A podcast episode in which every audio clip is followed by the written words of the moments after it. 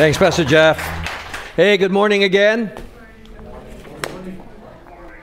Wow, sounds like we need more coffee. So, uh, hey, we're going to have fun though today. Hey, you know, um, this morning, how many of you guys are looking forward to the new season, right? You guys looking forward to Monday? Teachers, we're praying for you. You know, students, we're praying for you. Parents, we're teaching for you, uh, praying for you. But, you know, I'm really looking forward to tomorrow. You know why? Because my wife is coming home. yeah. My, I've been a single man for the last month. And how many of you guys know I thought I was done with that a long time ago? No, but uh, my wife had to take her mom home uh, to Japan, so she flew back with her and, and has been helping um, mom to kind of get the house cleaned up so she can downsize to a smaller place. It's a little bit uh, too much for her to care for. So she's been doing that all this time. And um, how many of you know that when you're gone for a month, something like that, you start getting a honeydew list? Anybody have a, you know what I mean? All the projects. And uh, to be honest, you know, it's, it's, I put the list together, but I shared it with her that all the things that I'm hoping to do. And she was happy, but I think she's wondering how many of those things are actually really going to get done, right? And, and so um, there's a maxim out there, you might be familiar with it, that work expands to fill time right? So, in other words, if you give yourself a month to do something, how long is it going to take? It's going to take a month, right? If you give yourself, you know, four days, how many? How, when is it going to get done? Generally, four days, right? So, it, however much the thing. So, I had, uh, I got to change the mailbox. I got to paint the mailbox. I got to change the faucet. I got to uh, do the yard. I got to, you know, there's a, a few other projects, right? I had to do. Guess when they were all done? Yesterday. That's right. No, I'm just kidding. But like, no, I couldn't do them all in one yesterday. But you know that they they kind of definitely telescoped at the end, right? They, there was all of that on the end, and sometimes in the middle of those kinds of things, that we understand that that you don't always get around to the most important things, right? Sometimes the things that you've been putting off, and sometimes the things that you want to do, and sometimes just your life gets overburdened by all the emergency things, right? So urgent things. Somebody needs something today. You get a call, you get a report, you get some kind of a thing. And so at times it, it's in the middle of that that if we're not careful, that over time we all kind of have our priorities and shifting and moving. And, and so at the end, though, uh, what I would be, I would have been really disappointed, and my wife probably more so, if we came and, and you know, nothing was done right? She would have been really disappointed. And uh, so thankfully, she's not going to be disappointed. But that here's the thing. At the end of our days uh, we're going to re- we're going to read a verse that i hope that at the end of our days all of us can say the same words and mean it.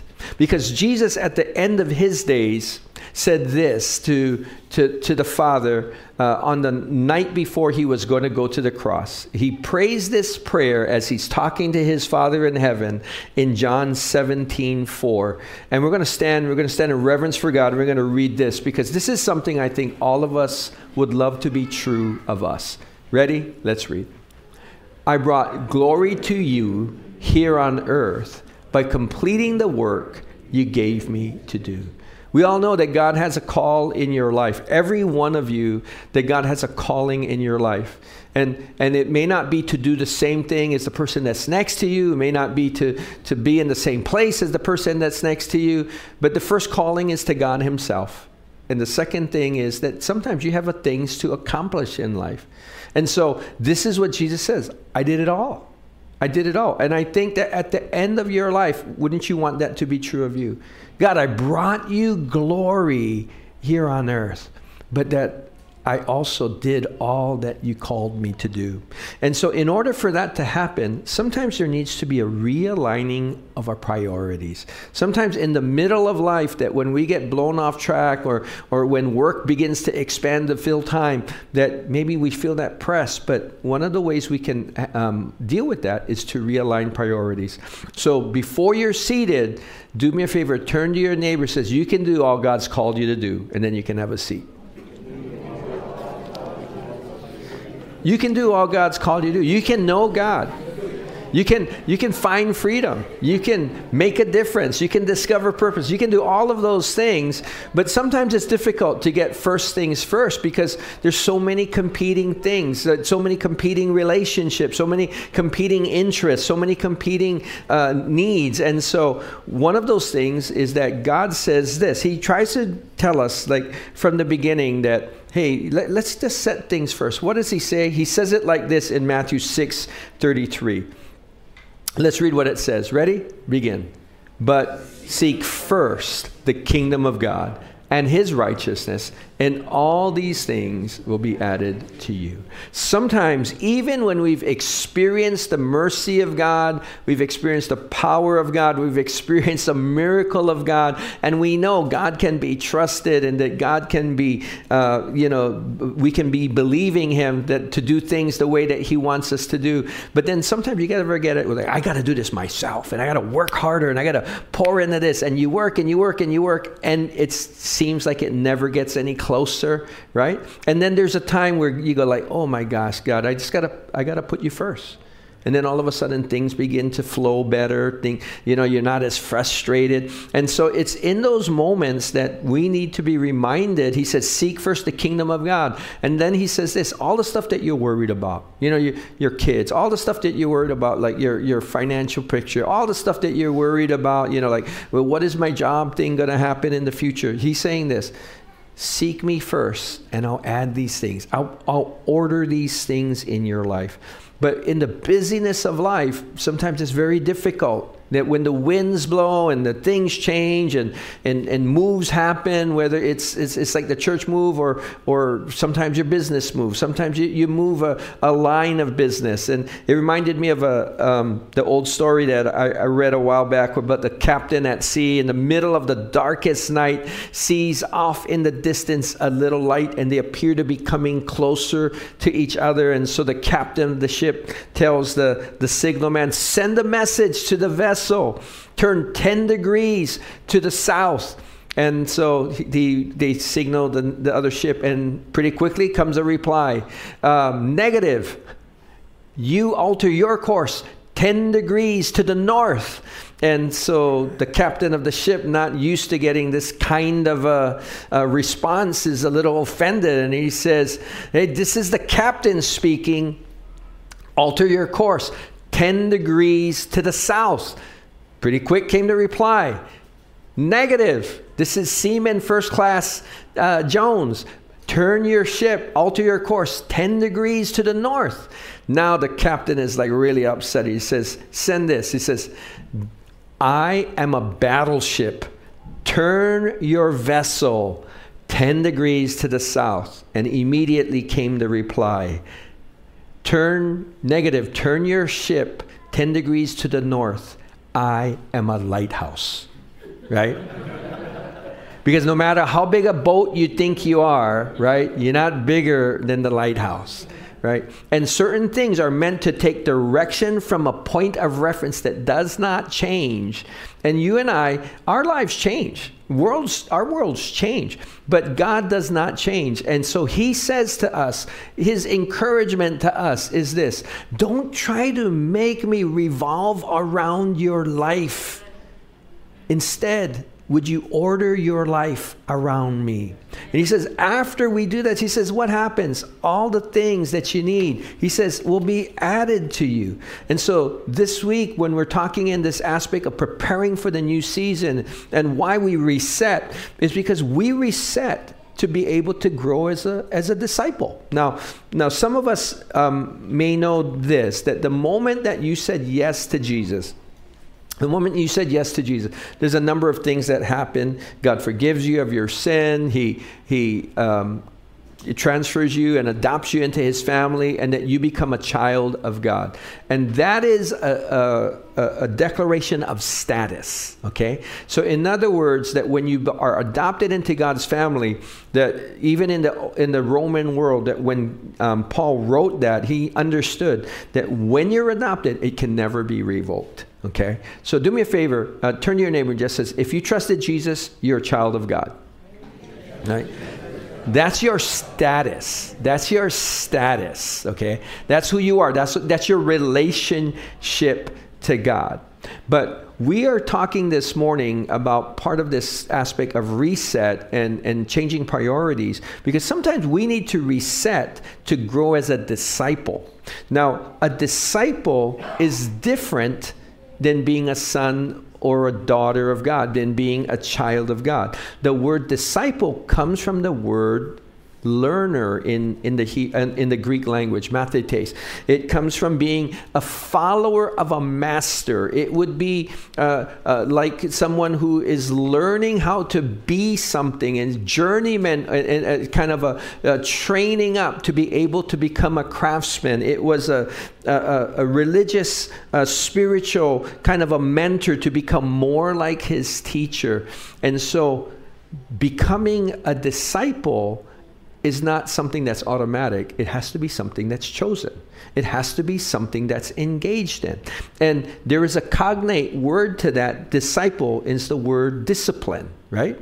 Now, how many of you, when you hear the word discipline, it brings you great joy?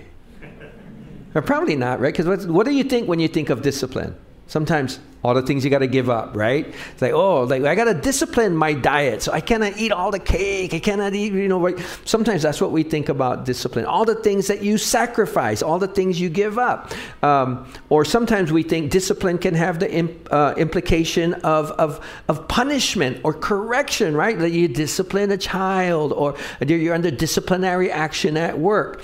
But can we understand this? To be a disciple and to have discipline that we need to understand not how we interpret it, not maybe even what your experience has been, but what is God trying to accomplish it for you. And so this is what it says. He says, even when you have discipline, for the moment it seems sorrowful, but in the end it produces a greater fruitfulness, right? And, and so God's desire is for you to, at sometimes, say, learn how to say no to certain things. Why? So you can say yes to better things. It's, it's why does God want you to be disciplined? Just like if you have kids and then you're telling them, hey, I, I want you to kind of buckle down. You know, I want you to learn how to study. I want you to, like, hey, do your homework first, then you can go out. Why is that? Because we hope their future is better sometimes in our future, right? And than, than our life and in our situation. So, what is it for? It's for your freedom, not for your punishment. God's not trying to take anything away from you. He's trying to help you bring focus. And so to be a disciple, that means eh, there's times we need to, to be able to grow as that. It says it like this in Matthew 28, 18 to 20. Let's read what it says. It says this. Ready? Begin. Therefore, go and make what? Disciples of all the nations, baptizing them in the name of the Father and the Son and the Holy Spirit. Teach these new disciples to obey all the commands I have given you. And be sure of this I am with you always, even to the end of the age. And so this is the commission where it's like to go go reach the world, right? Go go go make disciples where of, of, of like of Hawaii? No, he says of all the nations, right? Of of Israel? No, not of, of just of Israel, around the world, of all the nations. Now, here's the thing about making disciples. It's hard to make disciples when you don't know how to be a disciple yourself right? Because when it says, teach the d- disciples to obey all the commands I have given you, if I obey none of the commands and I'm trying to teach somebody to obey all the commands, what does that make me? Uh, maybe hypocrite on one hand, right? Or ignorant on the other. It's, it's difficult. You can't do it because you might have knowledge of something. It doesn't mean it's what I'm doing. And so here's one of the things that I found is that you never reproduce what you want, you just reproduce what you are. It's just kind of the, the principle in life, right? And so that if there's no resonance in what I'm doing, then I, de- I don't reproduce what I want. I end up reproducing what I am. And so in order for that to happen, that we have to grow as disciples, as learners, as followers of Jesus. And so in the 21 days uh, that are beginning tomorrow, in many ways, it's a, that's part of the reset that we're doing. It's like we do that twice a year. Every year in the beginning end of the year in january we do it with fasting right? And so hey let's seek god as the scriptures talk about with prayer and fasting. In the summertime we do it with prayer and feasting right? So we'll have a feast on the 26 27 and and so in the midst of that that we're wanting to learn. Now, there's some skills that you need uh, in order to grow, right? And and that as we're seeking God, as we're trying to grow in this aspect, um, some of us are going to be praying for things that that you you want change in, right? Anybody have some things that you want God to work in your life? right? Yeah, I, I, think all of us we have things, places, and and situations, and and so it's very easy that if you you know, you, you had a, a child that's maybe kind of off, you know, on their own and they're kind of the prodigal son that we're going to be praying for prodigal sons maybe for some of us right? For some of us you're going to be praying for for prodigal spouses right? For some of you going to be praying for prodigal parents right? So it it goes all the different places but you know in those moments so so often it's easy to say god would you change them? But sometimes you know where we need to begin? By saying god would you change me God, would you change me? Now, I'm not saying it's because you're responsible for all those things. When Jesus told the story of the prodigal son, the father was a perfect father. The father was God, right, in the story, really, that illustration. But he had no re- he wasn't the cause why the son went off the farm and the son kind of went off crazy. Sometimes there's just rebellion in the heart. But at the same time, for some of us, that maybe there's things before you start saying all the changes that would you change all these people change the situation sometimes you got to be willing to grow and change yourself right? That we need to be able to do that. Why? Because even if the the, the son comes home, the spouse comes home, the, the parent comes home, whatever, the, the boss comes home, the, the worker comes home, that we need to be able to steward them and sometimes what needs to happen is that maybe we weren't responsible for it, but somehow the way that we'll receive it needs to be a little different. And so we need to be willing to grow and change because it will take some discipline and it will take some aspect of the grace of God. Now, one of those things that is necessary then is you're going to have spiritual discipline is what we talked about is is um, uh, well, we haven't talked about it yet. We're going to talk about it now. It's, it's you need some spiritual practices in order for that to happen. The, the scripture says this it says, discipline yourself unto godliness. And what does that mean? It says there are some things you can do that will build you up spiritually, just as there are some things you could do that will tear you down spiritually, right? That we don't have to probably list out all the things that tear us down because we all came from that. But what do we do to build ourselves up? Let me give you a few things that will help you. And if you're willing to grow in it and willing to change in it, uh, I promise you that that your life will change over the coming 21 days. The first thing is this, I'm going to say this, is worship in community worship in community.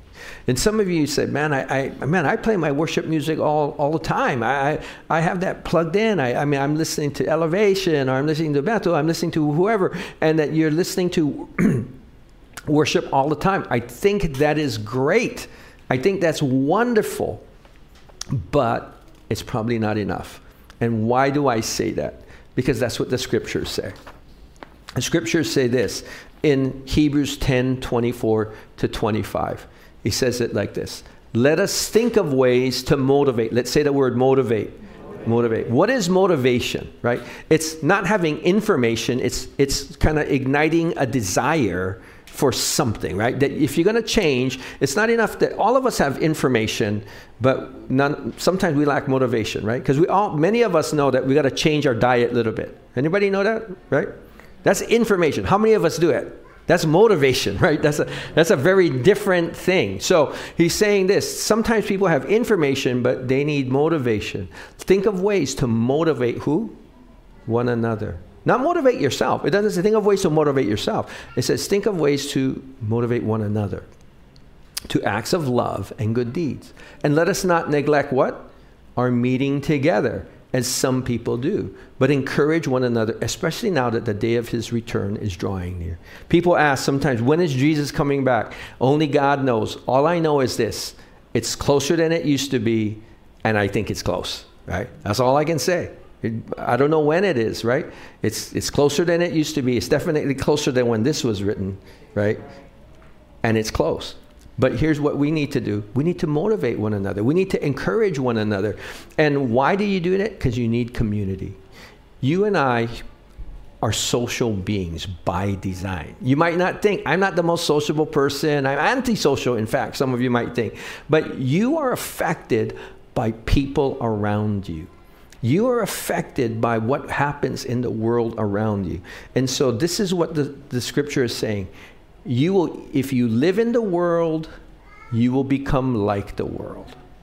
But if you want to become more like Jesus, you need to shift some of your world to be around people who want to be like Jesus, right? That's, that's part of that principle. Now, but some of us are thinking, but, but we have online, right? Um, can we just say good, good morning to our church family online? Hey, good morning, guys. Glad that you're joining us. Now, here's this Here, here's the principle here at the same time. I, mean, I, know we have a bunch of teachers in the room. We've had a bunch of teachers over the weekend. And i asked this question saturday night and there was like probably like seven eight teachers in the room. And i said how many of you loved when we had all online school? And none of the teachers raised their hand. Why is that? Because it wasn't pleasant for the teacher and it wasn't pleasant for the student. Why is that because people were in silos. People were individualized, stuck in their home, right? And you know what? To be honest, some of the benefit for some people, some students, they did well. Some students did well. Why? Because they could just grind it out, do their thing, and then they went out and did their, you know, played or do, do whatever. But it was hard for the teacher, it was hard for the student. And as a result today, and so, and not just students and not just kids, but but just this last three years been hard for people. You know why? Because all of the social systems that people had in place, a lot of those things got interrupted during during the pandemic. And so today, and this is what they said would happen, and this is what's happened, is that today, if you know anybody in the mental health care profession, right, and you want to see somebody, there is a backlog because it's being inundated with people trying to deal with their stress, trying to deal with some of the emotional issues, someone trying to deal with all these things. That what happened? That's what happened from isolation. And so nobody says that, that that's the best model. So we're glad we do have online um, church. We are glad that we do have a streaming, but here's the thing: it's meant to be on the moments that you can't make it. Maybe when you're traveling, you're on vacation, you you know you had a family thing, you you know there's the kids had a game or whatever it is. So in the midst of that, you still can catch it. But should this be your main means of connection? No, it shouldn't, because we need to gather together. Because you know what happens that you grow from people that are around you and that you need to place yourself. There's i'd say there's tremendous value in coming to a place every week. And it doesn't matter the place so much as as as a place that that's going to worship a place that's going to uh, call you higher a place that's going to lead us to uh, uh, remember all the calling of god in our life. It's going to instruct us on ways to go. That this is what we're talking about. Not just singing it's not just singing, but it's the communal spiritual life. A long time ago, a long time ago, the church went through this kind of process where they thought it's, it's the individual, it's just the individual committed to God. That's all that matters. And part of that movement a long time ago created monks and that they would go get away from the world and they would go live in a cave somewhere they would go some remote place and they just kind of lived out their faith alone. In that period closed rather quickly. And then later why did they find that? Because people you know what happened to them? They got weird They, did. They got weird. So some of them thought, like, I, to be close to God, I got to live up on top of a pole. And there was a guy who lived on top of a pole for a year, right? You know what happened to him?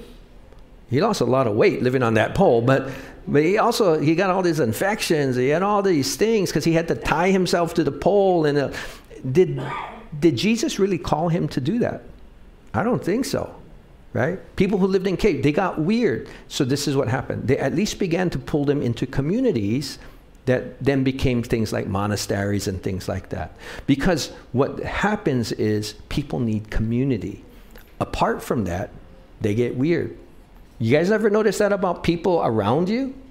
Right? Like some I, I say this about sometimes older people that when they get stuck at home, and I see this with sometimes my relatives. You guys, anybody have the relative that that they don't come up?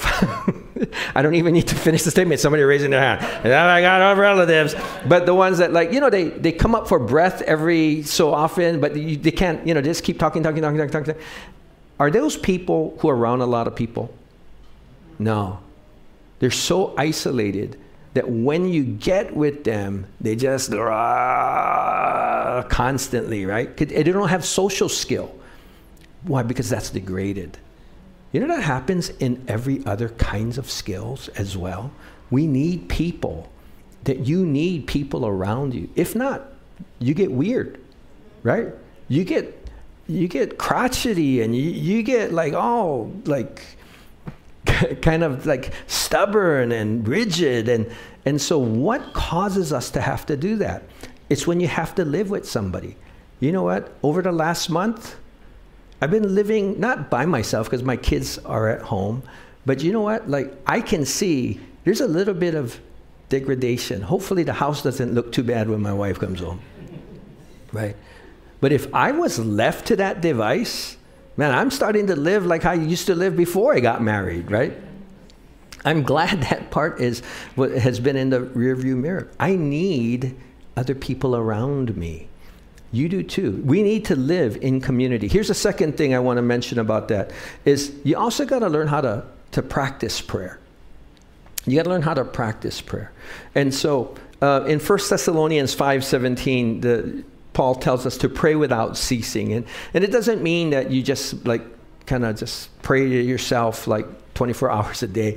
It, it's more a sense of implying a sense of regularity and constancy. It's like a daily habit, and, and that we have a default is, is to, to talk to God. We have a default to, to pray. It's a moment by moment thing, but, but we, we can pray throughout the day. It's not like just one time a day, or it's not just like once a week, but that we have this conversation with God. Now, there's, there's something that I think that happens is that most people, I believe, want to pray, but they don't pray as much as they would like to pray. And it's one of the things the devil uses to make people feel guilty and and you know feel ashamed. But but part of the reason is this. They don't know how to pray they don't know how to make it meaningful. They don't know how to do all those things. And, and so this is what the scripture says in Ephesians 6:18 as kind of a, a, a point to this.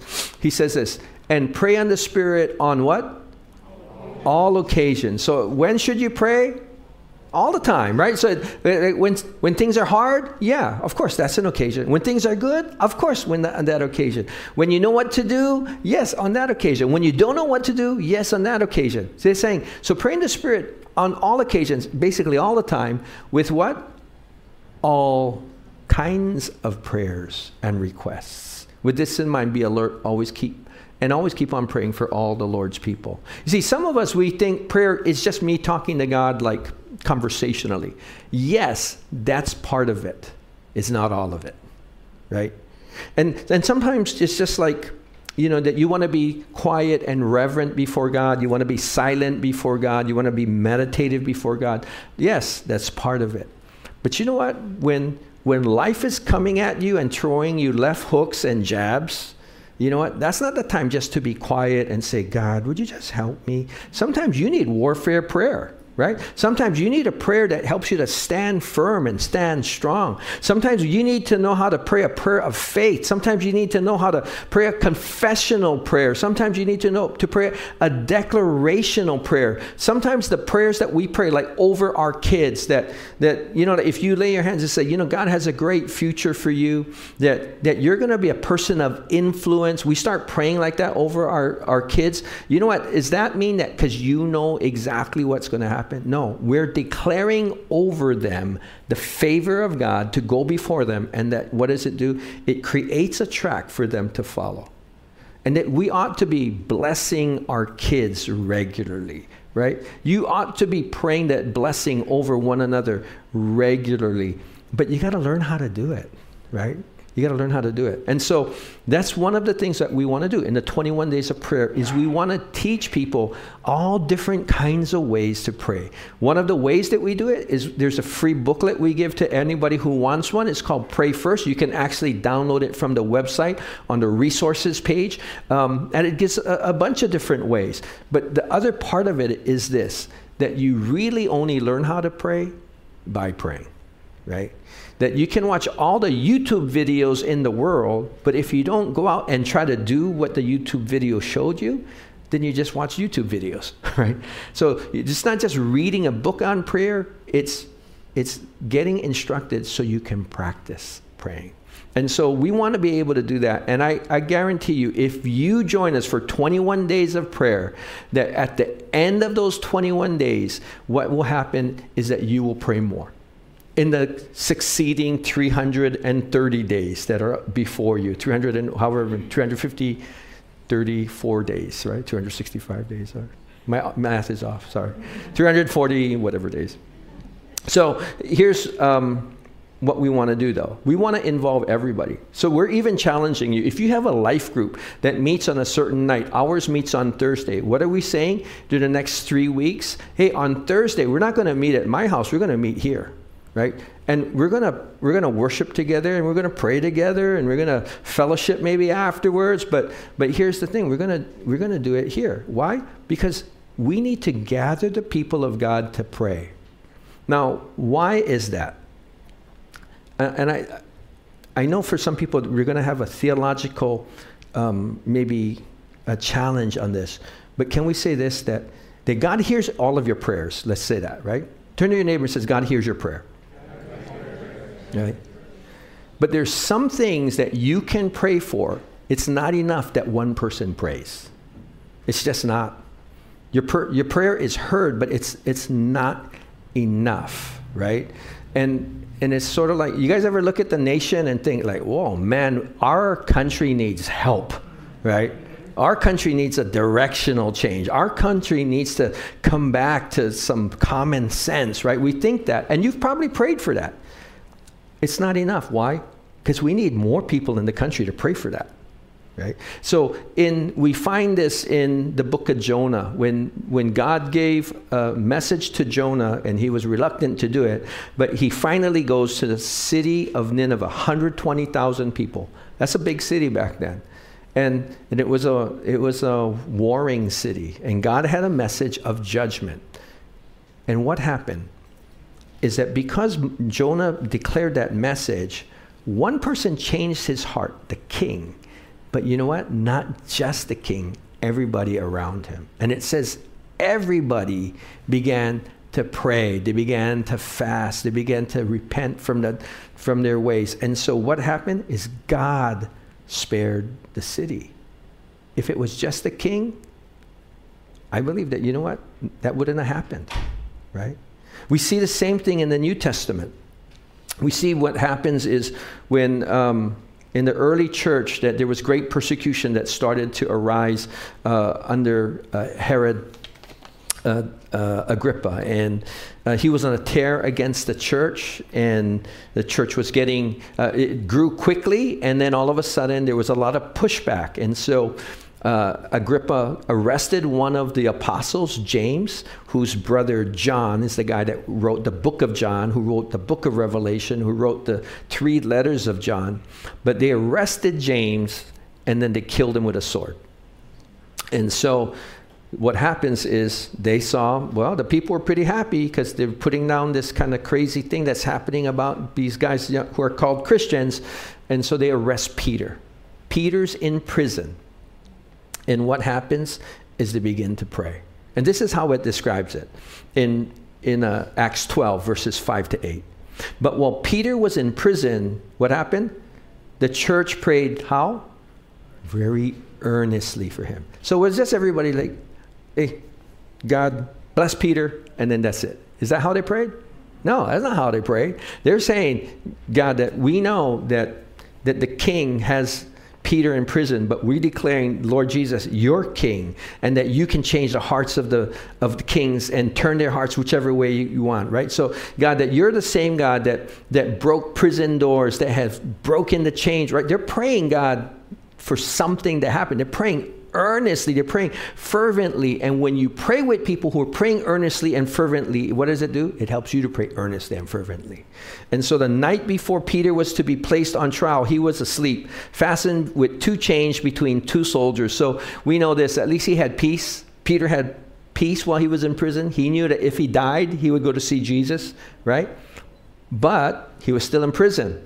And it says, Others stood guard at the prison gate, and suddenly there was a bright light in the cell, and an angel of the Lord stood before Peter, and the angel struck him on the side to awaken him and said, Quick, get up. And the chains fell off his wrists. And then the angel told him, Get dressed, put on your sandals. And he said, Now put on your coat and follow me. Right? Now, the next few verses in verse 12, it says this Peter actually goes to Mary's house where the prayer meeting is held right? And where everybody is praying earnestly. Now, would this have happened if Peter's friend, just one of them, prayed for him? I don't think so. I don't think so. Because it's something the whole church prayed for. There are things that just one person's prayer is not enough. One small group is not enough. And that's why we're calling the church to pray. Now, it's sort of like this. My, my son asked me a little while ago, he said, Dad, why don't, why don't we see miracles today like we saw in the Bible? I said, You've seen miracles, right? Um, you've seen, you know, this auntie who got healed. You seen, you saw this thing where God opened this door. And, and these are situations, it's not that like a person of a person of a person. These are people that he actually met. He knows. He said, "Yeah, yeah, I, I know that that is a miracle that God God did move. But why don't we see miracles like in the Bible, like what we see like this at Peter in prison, right?" And the only response I had to him, and I think it's the, the true response, is that if you want to see Bible-sized prayers answered and Bible-sized miracles happen, we got to pray Bible directed prayers, right? We got to pray like what the scripture says, right? If you want to see Jesus kind of centered, like uh, miracles that Jesus did, guess what? You got to live like Jesus, right? We got to learn from him. And so this is what we're calling ourselves to do. Hey, let's just reset. Is it because everything we're doing is wrong? No. But maybe over the next 21 days, we have a focus. Why? Because we're saying we want to finish the end of the year strong, right?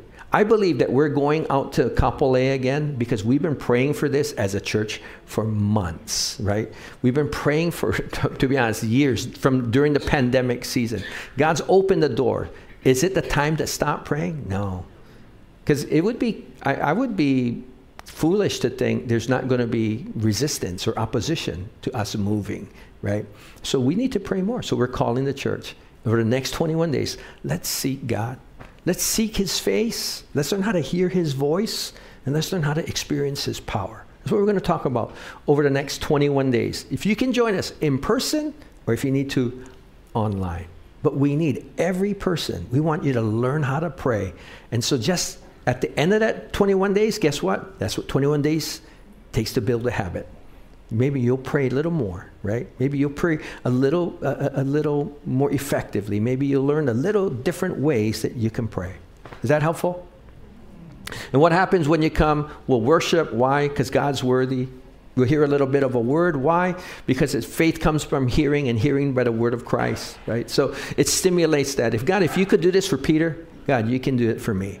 God, if you could turn the people of Nineveh around, maybe you can turn that prodigal around, right? So, God, if you can do all these things, that's what happens. And so it stimulates our faith, and the Word of God is living and active, it says, right? It's not, it's not history, although it contains history. It's a living, living Word. And so at the end of 21 days, we're praying for breakthrough. How many of you guys need a breakthrough somewhere, right? You need a breakthrough somewhere. Let's, let's partner together. You pray personally, but sometimes you need partner with other people. We're partnering together as a church. Amen. And then we'll just say the, this is the last point is that um, part of the reason why we need to reset is sometimes it's for the next generation, right? It's sometimes it's for the next generation. It's it's I'm not concerned about your destiny um, for the folks who are in the room. I'm, I'm not because I know you know the Lord. I, we want you to grow. We want to equip you and, and, and, and do all of that. And yes, we will continue to do that. We want to make sure people get connected. We want to um, start small groups. We're going to do all these kind of things. But uh, I am concerned about the next generation, the generation that will come after us. And when I say that, it's not just necessarily kids, although I think that age group has is fraught with more challenges than, frankly, guys my age. Right? It's a more, it's a different world. So there are more distractions, different distractions. But the next generation is anybody who doesn't know Christ yet, right? And I, I'm concerned about them because without us investing in them, that, to be honest, they'll only know a secondhand Jesus and you know, God only has children, He doesn't have grandchildren and nephews and cousins, right? And so they need to know Jesus for themselves. But how does it happen? It says it like this in Psalm 78 4. We will not hide these truths from our children. We will tell the next generation about the glorious deeds of the Lord, about his power and his mighty wonders. We should not tell our kids about just a little kind Jesus only. Is that is there is that Jesus merciful and kind? Yeah, absolutely. But are there times where we see Jesus turn the tables because of, you know, things that were hypocritical and things that were um, making a mockery of God? Yeah, he did. Are there times that Jesus encouraged just the weak? And yes, of course there was. But there were times that he challenged the powerful and that he challenged the things that were wrong. People need to know the full counsel of God. Maybe not when they're four, right? Maybe not when they're four, but but we need don't be ashamed to tell people the truth. Right? Don't be ashamed that we, we ought to encourage them not to not to scare them, but I just say this. We want to lead them to the place where they can have their, their own personal experience with God. And unfortunately, think about how you became a believer. Think about how you came to faith. Was it because everything was smooth in your life? For some of us, it was. For many of us, it wasn't. It was in some of those points of need. Points of need will arise in everyone's life. But we equip them now so when the point of need comes, that they turn to God and not to the world. Right? They, they turn to God and then not to, to some drug. They turn to God and not just some relationship to fill some need, and that just turns into a serial thing on and on and on right? So we need to raise our kids in the ways of the Lord. And so one of the ways is because they're packed out, right? In in Kid Zone. Every every week's been packed out. And so graciously right now, um, what happened is Journey, the, the middle school kids, um, they're no longer there. They opened up a space this week so that Kid Zone can take two spaces, right? and Journey, where did Journey go? Well, they're right above your head right now. So if you hear a little bit of noise, it's not rats. We don't got rats, right? But we got we got middle school kids ahead now uh, above us, and this is only for the next month until we make the move to Ho'okele. But when we get there, it's a lot larger space, and there's space for expansion. And so, because we want to give our kids the best environment, and we've done the best we can with this place, but how many of you guys can agree it's time to make the shift? right? Time to make the shift. Why? It's because we're believing that we need to make disciples from the kids to the adults, right? We make, it's time to make the difference. And so, well, what if I don't have kids? Or what if I'm not a kid, right? What, what do I do? Well, what you do is you gather with a small group of believers to seek God. Because at the end of 21 days of prayer, we're going to start a new semester of small groups again. And there are some small groups that are meeting right now, but we're going to we want to start some new groups in the in September. We, we want there's one started already last week, but uh, we're going to start a new semester. Sometimes it's helpful to have a beginning and an end. And so we end before the holidays, right? People get busy and all that, and then we start again in the uh, in the spring after 21 days, and uh, of prayer in the beginning of the year, and then we come up to the summer, right? And then we take a little bit of break, some of us. But why do we gather together in small groups? This is what it says in Acts 5 42. Let's read what it says. and every day in the temple and from house to house, they continued to teach and preach this message Jesus is the Messiah. And so here's the thing is that it's, it's good to come into a, a room like this and you know or where we when we be at the middle school i mean uh, the elementary school and has a nice big air conditioned uh, facility. And i don't know about this but is our air conditioning a little bit on the low side today? Right? I'm feeling it today. Uh, but they have stronger ac up there. But but here's the thing. There's time to gather in a larger group but it's sometimes to pray about the things that's really going on in your life right? To to kind of really ask some of the questions that really going on in your life, to, to really dig into certain things and that you don't understand, sometimes it's better to do it in a smaller group, right? Where, you know, you can ask a question, where you can, hey, can we pray for this situation? And then you can kind of share your heart. And, and we need that. And he, the other part about it is because in a small group is where you'll be able to support one another, encourage one another, read the scripture together, um, kind of dig a little deeper together, to do life together, right? To, to learn how to, um, you know, do the one another's in the Bible, forgive one another, and, and bear one another's burdens, all of these kinds of things. But we need that as well as sometimes the things that we can do on, on the weekend together, that, that corporately. So the scripture said you need both. It's not an either or, it's a both and. And so in that place, we can tend to grow together. Now, um, I, I, don't want to just close with this story. I, and this is, I hope, pulls it together. But um, there's a bunch of changes happening in my life this year. Uh, my daughter came home from college. She got a job. And so we were excited. My son came home the last year, and so we were excited to have him home too. So we had four adults, but what I wasn't so excited as we only had two cars.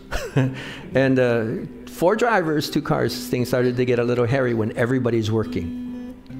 And, and so my kids, my son said, Dad, I want to get a car, and he's going to pay for it himself. Then I got it real excited. So, uh, you pay for it yourself? Absolutely, Dad will help you. And, um, so we started looking at cars and he started talking about cars.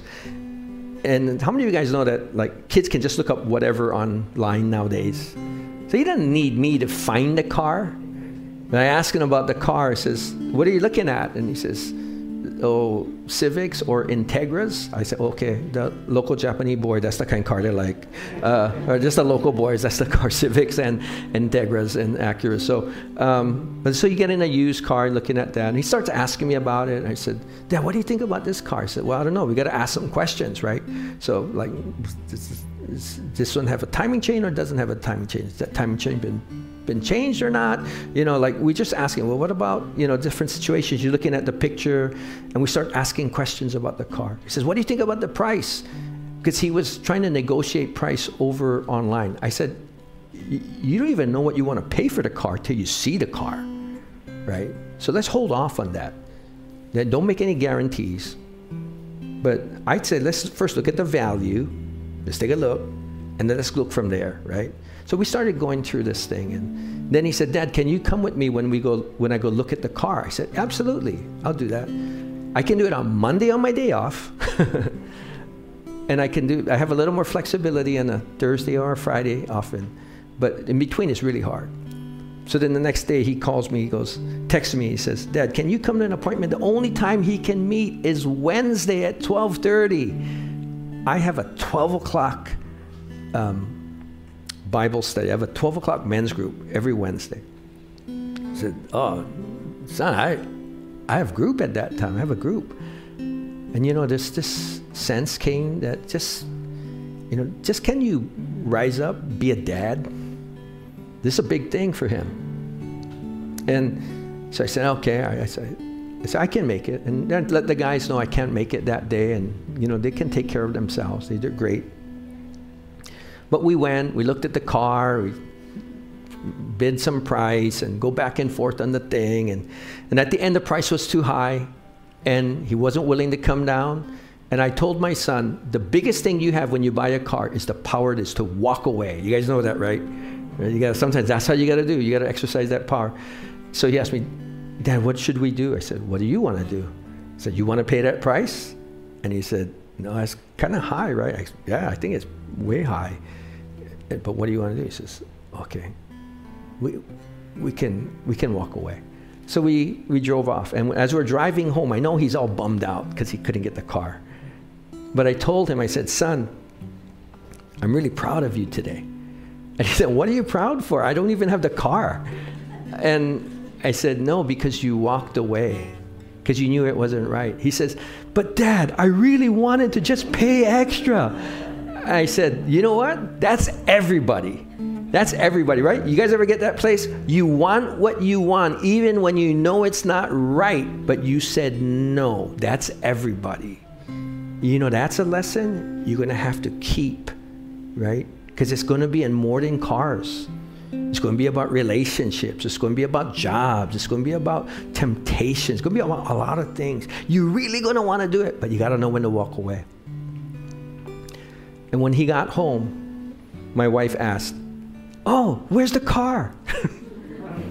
oh, we didn't get it. It was too, they didn't want to negotiate enough. And then, but my son goes, he says this, Mom, that's why we really need dads, yeah, for stuff like this.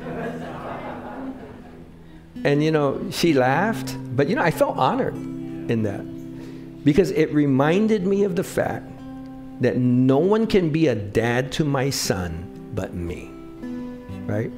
And there's other relationships, and you have them too. Like, no one can be a husband to my wife but me, right? No one can be a wife to her husband but my wife, right? To, to me.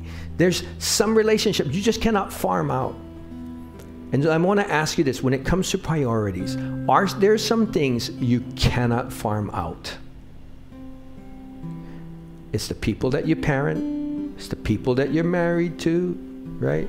Sometimes it's the responsibility that you have. There's some things you cannot farm out. Here's one thing I'm telling you you cannot farm out. No one can grow for you. No one can can you know do spiritual disciplines for you. They can pray for you, but they cannot grow for you. That's something we must choose to be a disciple. Amen? Make sense? Let's heads. We're closing a word of prayer. Father, sometimes we, we know we get just caught up in life, and there's so many competing things. And sometimes there once you have whispers to us, like I heard, Lord, that just says, you know, nobody's going to be a dad but you here. And Lord, do you have a whisper we're praying for your people today about some things you just want them to realign their purpose in. Sometimes it's going to be some of those relationships. And sometimes it's this aspect of learning how to be a disciple. And Father, we're thankful That when you're calling us to do that, you're not calling us out, you're calling us up. And Father, I thank you that we can step higher and we can step into the purposes and plans you have for us. But Lord, that part of that is, is learning how to walk, is learning how to pray, is learning how to, to know you, is learning how to grow as a follower of Jesus. And Lord, we're thankful from the moment we say, Yes, you call us your son and you call us your, your daughter, that we're your kids, and we are so grateful for that status. But we know to be a disciple is something we just keep on choosing. So, Father, help us to keep choosing. In Jesus' name, God's people say, Amen. Amen. Hey, God bless you guys. Thanks for coming. Thank you for tuning in to the New Hope Kapolei Messages podcast. We hope you enjoyed this weekend's message and that it brought you inspiration and encouragement in your journey of faith. If you'd like to listen to more messages or stay connected with us, visit our website at newhopekapolei.org or follow us on social media. Remember, no matter where you are in life, there is always hope and a new beginning in Christ. So let's continue to grow and learn together as we pursue a life of purpose and impact. Thanks again for listening. We'll see you next time. Aloha and God bless.